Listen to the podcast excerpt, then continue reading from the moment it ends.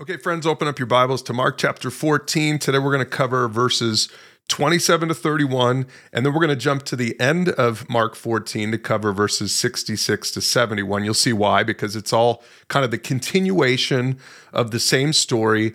And the story is Peter's betrayal of Jesus. And we're going to look at how Jesus kept Peter on mission. Well, he didn't at first, but by the end of the story, we're going to see that Jesus knows he's going to keep Peter on mission.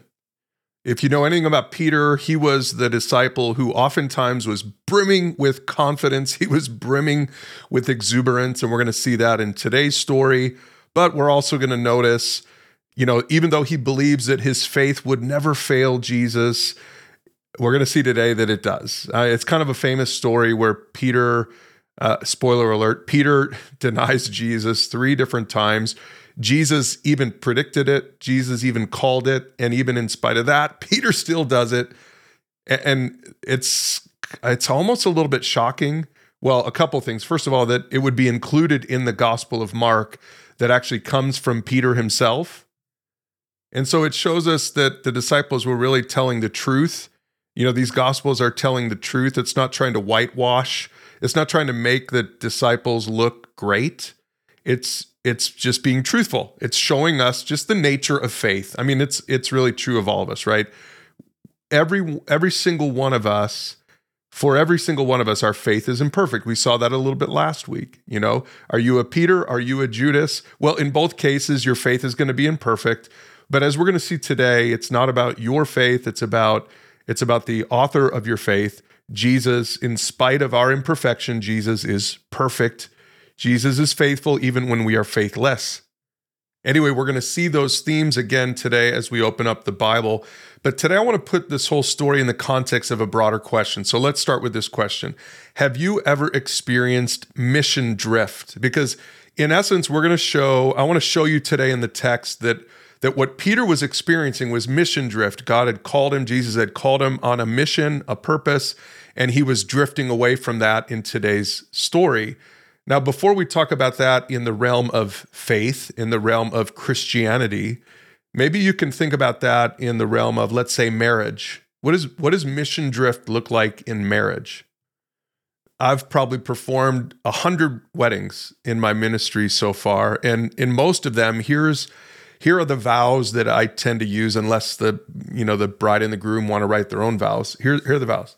It, it goes something like this. I just married good friends of mine, Chris and Brandi. So I said, Chris, do you take Brandi to be your wedded wife? To live together in the holy estate of matrimony. These aren't actually the vows. This is called the declaration of intent.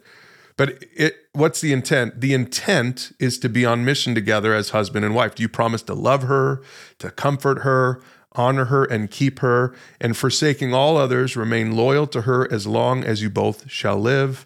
If so, say I do. So the, that's called the declaration of intent. What is that? It's the intent to stay married. It's the intent to love each other, to be committed to each other through all the ups and downs of marriage, through all the ups and downs of life.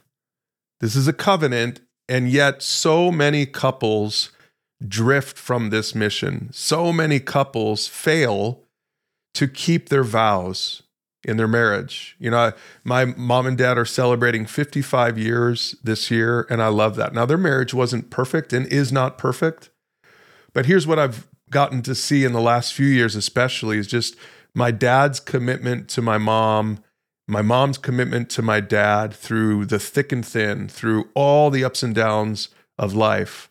What a picture of a couple who didn't drift in their mission now maybe you have drifted in marriage. Maybe maybe your marriage didn't work out or or maybe you're struggling in marriage right now. I want to challenge you to remember your vows and to be committed to the mission that you stated to one another on your wedding day.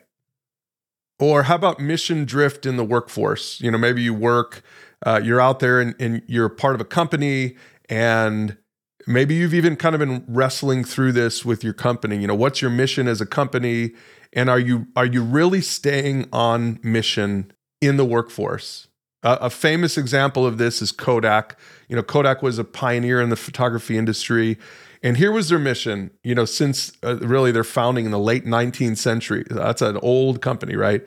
Their mission was to make photography accessible to the masses. One of their famous slogans was, You press the button, we do the rest. Okay, so think about that. Their mission was to make photography accessible to the masses. But here's what happened after over 100 years of like traditional photography, all of a sudden now digital photography begins to emerge in the late 20th century. And Kodak wasn't sure what to do about that. In fact, what here's what they did famously. They prioritized their traditional film business instead of making the shift to digital photography. So i think that's a classic example of mission drift. What was their mission? Is to make photography accessible to the masses. But when they failed to pivot to digital photography they no longer made photography accessible to the masses. Because i don't know when the last time i you know took a took a picture, a photo with an old school camera. Like it's been 20 years since I've done that. I mean, some of you young listeners don't even know what I'm talking about. You used to have to develop the film, you'd have to send it in. You know, I mean, there were negatives involved, all this stuff going on with old school photography. Well, now you can just take pictures on your phones, or maybe you have a digital camera, and it's a completely different process. And Kodak missed their chance to move toward that. And as a result, look, they're not making photography accessible to the masses anymore. In 2012, Kodak filed for bankruptcy. So, see, mission drift can happen in business, mission drift can happen in marriage, and it can also happen in faith, in Christianity. That's what we're going to be looking at today. I mean, think about what, what, what is the mission of the church today, the Christian church, it hasn't changed in 2,000 years. Jesus stated it like this Matthew 28 19. Therefore, go and make disciples of all the nations, baptizing them in the name of the Father and the Son and the Holy Spirit. Friends, that is our mission as a church, which means since the church is made up of individual Christians, it means that is our mission as Christians. Our mission is to go and make disciples. That's your mission. Now, think about this for a second. Is that what your church does? Do they make disciples? Now remember, when Jesus said go make disciples, he's not talking about, you know, creating like a discipleship program in your church to make smart Christians smarter. I want to make sure you know that. Because if that was the case, he wouldn't say baptizing them in the name of the Father, Son, Holy Spirit. Clearly, when Jesus said go make disciples to his disciples in Matthew 28, they understood that he was talking about what we would today call evangelism. Now, it also includes discipleship in the ter- in you know in terms of helping Christians go quote unquote deeper in their faith, because in the next verse, in verse twenty, he said, "Teach them to obey everything I've commanded you." So it's all it's all the, a package deal. Disciple making Think about this. Disciple making is about helping people who are far from God to trust Jesus for salvation. And then once they've trusted Jesus for salvation and they've become a Christian, then you help them to honor God with their everyday choices and lifestyle. And finally, you help them to get on mission with you and your church to go make more disciples. So, this is in the Pursue God resource. This is what we call going full circle. We want to help Christians trust Jesus, number one, honor God, number two, and then make disciples with us, number three. That is the mission of every Christian church for the last 2,000 years. Why? Because it's the commander's intent. It's what Jesus told us to do. He said, Go make disciples, so we should go make disciples. Now, pause for a second and think about your church, or even just think about your life. Are you actively making disciples year over year? For most Christians, they would have to honestly answer no. Well, that means that you've drifted from your mission. And by the way, that's why we put together the Pursue God resources. We want to give tools to the average church, to the average Christian, to help you actually get in the game, stay on mission, and make disciples. again, if you need to learn a little bit more about how the Pursue God tools work to that end, check out the About page at pursuegod.org, and we get into it all over the place. We talk about how to do this with your family, with small groups, one on one mentoring, and even we have some resources to help your church to do this. Anyway, this is what I want to show you in our text for today because I think in our text for today, we're going to see a classic example of mission drift. That's what I really want to point out in Peter's story. It's not just denial, it's not just betrayal, it's actually mission drift. Now, before we get to chapter 14 today, we need to set the stage by going all the way back to chapter 1. This is when Jesus first called his disciples. So we covered this almost a year ago. Now, pay attention. I'm going to read Mark chapter 1, verses 16 and 18. And I want you to pay attention to where all of this is happening because it's going to come up again in our text today in chapter 14. Okay. So, Mark 1, verses 16 to 18, it says, One day Jesus was walking along the shore of the Sea of Galilee. This is the very beginning of his ministry, three years before uh, the events from Mark 14. And Jesus saw Simon, also known as Peter, Jesus saw Simon and his brother Andrew throwing a net into the water, for they fished for a living. And Jesus said, He called out to them, Come, follow me, and I'll show you how to fish for people. And they left their nets at once and followed Jesus. Okay, this is Peter and Andrew being on mission with Jesus. They left their nets, they left their livelihood. I mean, this was a huge leap of faith for Peter and Andrew to do this. In fact, now in retrospect, we know that they spent the last three years with Jesus, seeing him, you know, raise the dead, perform miracles, teach in parables, talk about the kingdom of heaven. I mean, for three years, they, they had a front row seat to everything that Jesus was doing. And slowly, Jesus is revealing his mission and how they're going to be a part of that mission. But look, at the very beginning, he told them, he said, Here's what I want. If you're going to be a follower of me, I want you to be about helping people pursue God. I, I, want you to fish for people, which means, so Mark chapter 1 is Matthew 28. He's basically saying, I'm going to show you how to make disciples. That, that's if you're going to follow me, then you're going to be on mission with me. And to be on mission with Jesus means you make disciples. It doesn't just mean you go to church, it doesn't just mean you read your Bible, it doesn't just mean you listen to Christian music midweek, it doesn't just mean you go to small group. I mean, all those things are wonderful. But to be on mission with Jesus means that you are willing to make disciples. You're signing up for this. And this is what Peter and Andrew and all the disciples ended up doing. Again, we, we've spent 13 chapters so far in the Gospel of Mark tracking their progress and you know they see jesus doing it jesus is discipling them and then eventually he sends them out two by two to disciple other people so we see all this stuff happening and again i could just imagine that peter and andrew their expectation is this is going to be good that's why they left their nets they're like we're going to be famous. Maybe we're going to be rich. I mean, we're going to be on mission. It was an exciting time in Mark chapter one. In fact, it was an exciting time for 13 chapters in the Gospel of Mark as they get to see the ups and downs of ministry with Jesus. They get to hear his teachings, they get to see his miracles. And now here they are in Mark chapter 14, thinking that this is all going to culminate. remember, they thought it was going to culminate in Jesus being some kind of earthly king or Davidic messianic warrior figure, but it's not how it's going to culminate, right? I mean, we know that in retrospect as Christians, the Last Supper, it's going to culminate in Jesus giving up his life. We saw that last week as we covered the Last Supper. Jesus, you know, Jesus is saying, "Hey, this bread is is my body, this drink, this wine is my blood." He's giving all of the Passover tradition a totally new meaning now to the disciples. But remember last week he also identified the one who would betray him. Now I've got to I've just got to kind of go back to that because I want to stitch together a timeline here. Um, and we have to we have to go to the Gospel of Luke along with the Gospel of Mark to sort of put all of this in context. But remember last week that Jesus Jesus said, "One of you is going to desert desert me." And we noticed last week in, in the Gospel of Mark that they all wondered, Am I the one? Am I going to be the one to desert him?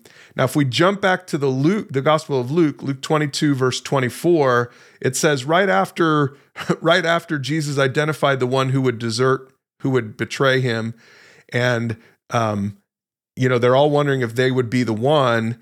Literally, verse 24, Luke 22, 24 says they all began to argue among themselves about who would be greatest among them. So it's really funny if you stitch all this together. Jesus says, One of you is going to desert me. They all wonder, Am I the one? And then somehow that turned into an argument about who would be the greatest among them. I mean, it doesn't exactly make the disciples look like the sharpest tools in the shed. I mean, it's just this up and down. Uh, how strong is my faith? And it's really strong. And in the context of all of that, let's go back to our text for today now.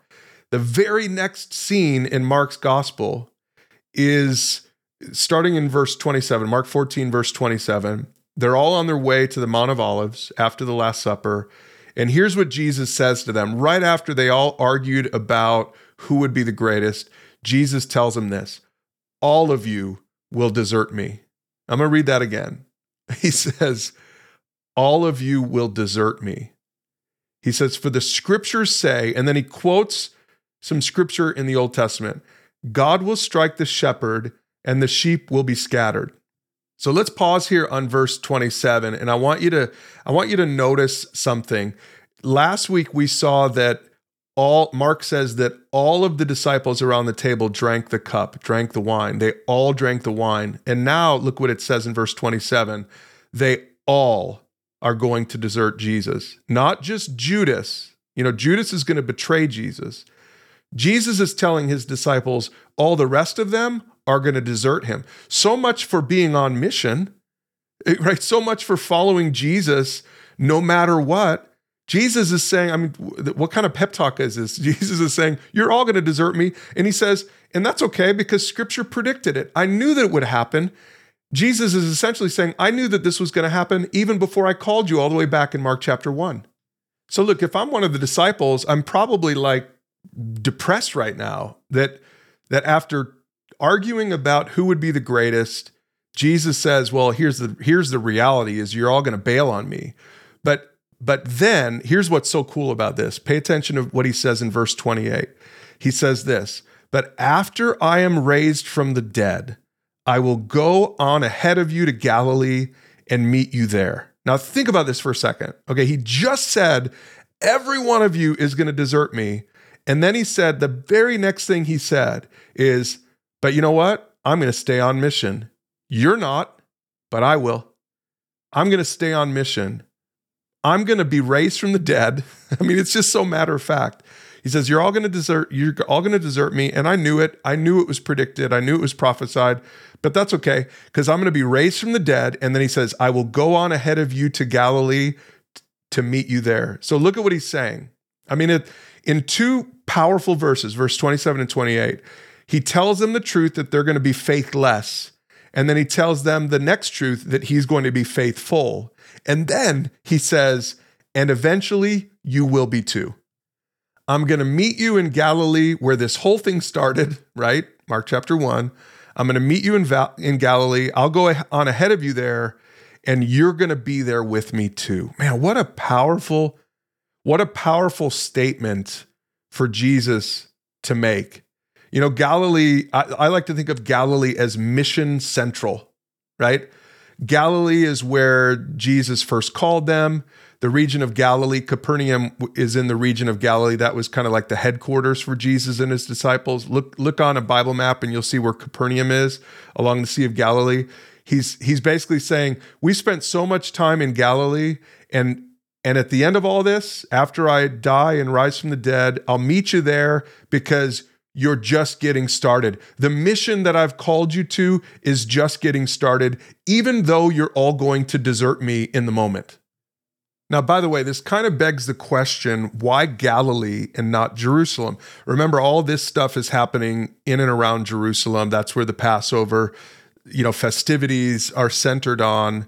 But why, why does Jesus not elevate Jerusalem? Why does he elevate Galilee? And the reason is because Galilee is about not just Israel. I mean, Jerusalem would have been about Israel. Galilee is about the Jews, the Samaritans, and the Gentiles. Galilee is about the whole world Jerusalem is just about the Jews, at least in the mind of the disciples. And I love that Jesus is calling people to follow him from Galilee. And he, Mission Central is in Galilee. And as we open up the, you know, the book of, of Acts in the New Testament, you're going to see that that Galilee is so central that the gospel is going to go out to you know, it is going to include Jerusalem and the Jews, but it's going to go out to the Samaritans. It's going to go out to all the world, to all the Gentiles, because because it's going to fulfill this prophecy in Isaiah nine, and and go back and read that for yourself if if you want to. But it's all about enlarging Israel. The mission of Jesus includes Gentiles. That's why when we read Matthew 28, remember the mission of Jesus? Think about what it said there Go make disciples of all nations. That's why Galilee was mission central. It represented all nations. Jesus' mission all along was to share the gospel with the whole world, not just with the Jewish people. And so when he, when Jesus says here in these verses, you know, you're going to all desert me, but that's okay. I'm going to rise from the dead. I'm going to go ahead of you to Galilee and and you're going to meet me there because I know that eventually you're going to get back on mission. Jesus had this incredible confidence. Jesus doesn't panic when our faith falters. I want to say that again because some of you maybe, you know, at the beginning of this episode, you're like, yeah, I don't know if I've made disciples. Man, am, am I really faithful? I mean, what, what, you know, I've drifted on from my mission as a follower of Jesus. I want you to hear this. Jesus isn't panicking right now.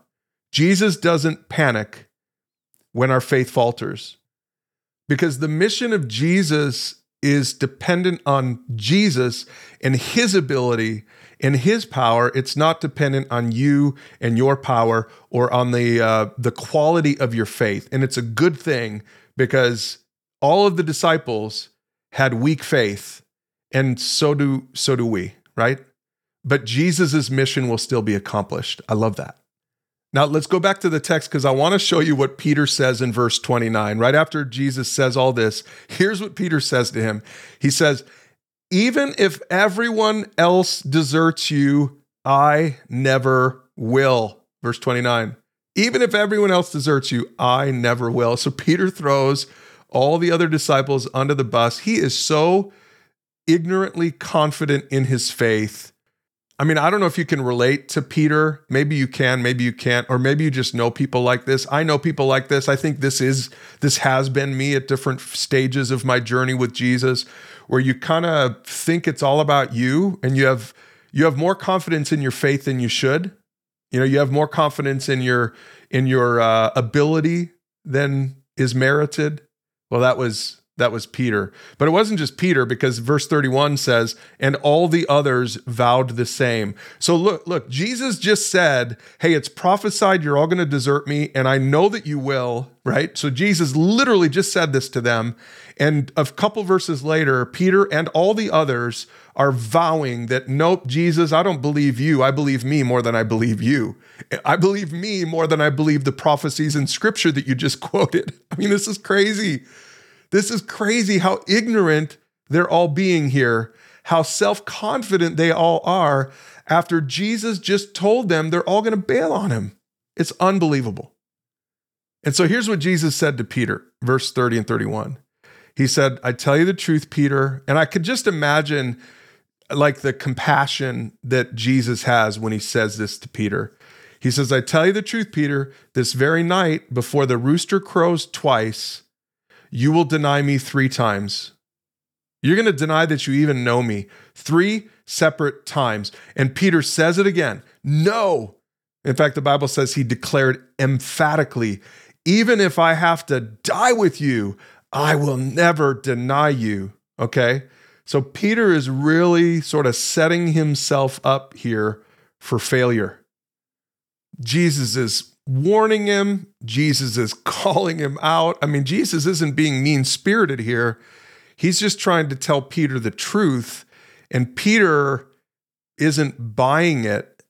And he, Peter is about to learn what most believers have experienced. Here's, here's what he's going to learn. And maybe, maybe you've learned this in your journey as well. Especially if you're if you're a longer time Christian, you probably have learned a thing or two, right? Here's the lesson Peter's going to learn. It's one thing to be bold when you're surrounded by believers. It's another thing to stay on mission when the world is against you. You know, it's it's one thing if you're at a spiritual retreat or on, at a worship night or maybe Sunday morning and you're surrounded by your small group and other believers and you're singing to to Jesus and you're worshiping him or you're opening the Bible and everyone around you is agreeing with with the way you read the Bible, everyone else is agreeing with what the Bible teaches. Man, it's one thing to be bold in that scenario on Sunday morning. It's another thing when Monday comes along and you're at work, or for you, you young people, you're at school, and now you're surrounded by the secular world that says something completely differently, that teaches a whole different worldview. Man, it's it's a lot harder to be bold. It's a lot harder to stay on mission when you're surrounded by a world who is against Jesus. And this is exactly the world that we see when we fast forward in chapter 14 to the very end of the chapter to see how this story about Peter ended. Verse 66. So now Jesus is on trial. He and it says that Peter is in the courtyard below and one of the servant girls who worked for the high priest came by and noticed Peter warming himself at the fire. She looked at him closely and she said, "Hey, you were one of those with Jesus of Nazareth. But it says that Peter denied it. Now, this is just, this is in the same chapter. I mean, just think about this in the context of everything. Peter's like, I'll never deny you. I'll go, I'll die for you. And now here Peter is denying it. I don't know what you're talking about, he said. And he went out into the entryway. And the text says that just then a rooster crowed. Now, look, the Gospel of Mark is the only gospel that says that the rooster is going to crow twice. The other gospels just talk about the rooster crowing, it doesn't say twice. So I think that that's significant. I think that this is showing us that actually Peter had like a this is like a warning shot. Like it he should have been like, "Oh, wait a second. Jesus mentioned this. I'm not going to I'm not going to deny Jesus again." Cuz this is just the first time the rooster crows. But Peter didn't learn his lesson he didn't pay attention to the to the warning. Because in verse 69 it says that the servant girl saw him standing there again and she began telling others, "This man is definitely one of them." But Peter denied it again. Number 2.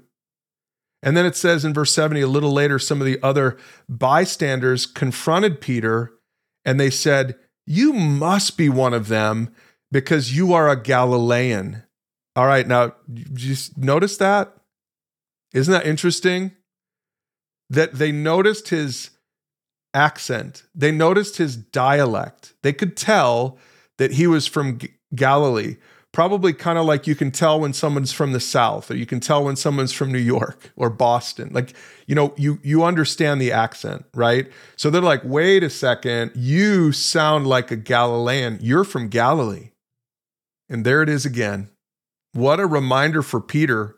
That's where he first met Jesus. That's where he left his net to fish for people.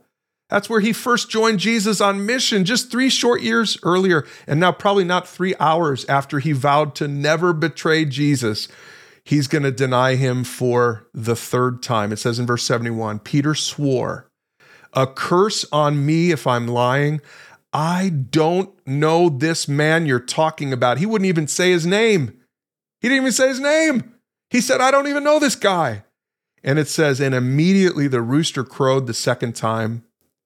And then verse 72 says, suddenly the words of Jesus flashed through Peter's mind before the rooster crows twice, you will deny me three times.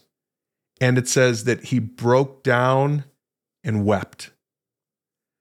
The Pillar New Testament commentary says that this third accusation was the boldest, and so is Peter's denial. The Greek is coarse and explicit. Literally, the Greek would read like this He began to curse and swear, I don't know this man you speak of. So it's like Peter isn't just like quietly denying Jesus, he is like boldly, he's boldly cursing and swearing, I don't know what you're talking about. I mean, it is like Peter's personality on full display. He had boldly left his net to follow Jesus. He boldly told Jesus he would never deny him, and now he boldly denies that he even knows Jesus, and it crushes him. He is so ashamed. He realizes that his faith is so weak. You know, maybe some of you are listening to this right now, and that's the conviction that you're feeling as well. Maybe you've realized that you've drifted from your mission as a follower of Jesus. Jesus wants you in the game. Jesus wants you to go make disciples and and you failed. You've drifted from that. In fact, I want to finish today's episode with some more context from Luke's version of this very account. Now, Mark leaves this part out, but here's one other thing that Jesus says to Peter before all of this stuff happens. Luke 22, verses 31 and 32, he says, Simon, Simon, Satan has asked to sift each of you like wheat, but I have pleaded in prayer for you, Simon, that your faith should not fail. So when you have repented and turned to me again, strengthen your brothers. This is what Jesus is saying to Peter before all of this stuff happens. Before Peter denies him three times, Jesus is just being upfront with Peter and he says, You know, Satan really, Satan wants to pull you away from your faith, but he's saying, I have prayed for you, Simon, that your faith should not fail. But yet it did, right? I mean, that's, I guess, I guess you could say, but okay, so then so then Jesus's prayer wasn't answered. Well, no, that's not that's not totally true because the whole point of this of this whole thing is that our faith can fail. The whole point we've been learning the last couple of weeks is that that Peter isn't perfect and the other disciples aren't perfect and your faith isn't perfect and you don't stay perfectly on mission with Jesus. That's just the reality of every single follower of Jesus. But what I love about this in verse 32 is, is Jesus doesn't say, So if you have repented and turned to me again. No, Jesus says, So when you have repented and turned to me again. Jesus knows that this wouldn't be the end of the story for Peter. Jesus knows that he's going to stay on mission. Jesus himself is going to stay on mission. And Jesus knows that Peter and the other disciples would eventually meet him back at Galilee, the place of the initial calling. Jesus knew that Peter's faith, at the end of the day, that Peter's faith would be restored. Jesus was telling Peter, I want you to strengthen your brothers when that happens because you're not the only one who's going to fail me. Every single one of these guys is going to fail me. Jesus' reunion with the disciples in Galilee was just as assured as their denial after Gethsemane. You know, staying on mission for Peter, for James, for John, for all the disciples, staying on mission is less about the quality of our faith and it's more about the power of God's grace. I want to encourage you if you have drifted in your faith. I want to encourage you to do what really what Peter eventually did. You know, Peter right in this story, Peter breaks down and he weeps like he grieved he grieved his failure. He grieved his weakness. But then and we're going to see this as we continue to read the Gospel of Mark. Then he got up. He did eventually meet Jesus in Galilee. And Peter's story wasn't over. Peter would end up recommitting to Jesus. Peter would end up being a key figure in this movement that Jesus was starting. But it was all because Jesus stayed on mission and at the end of the day, he was able to keep Peter on mission. He can do the same thing for you. He can do it for me.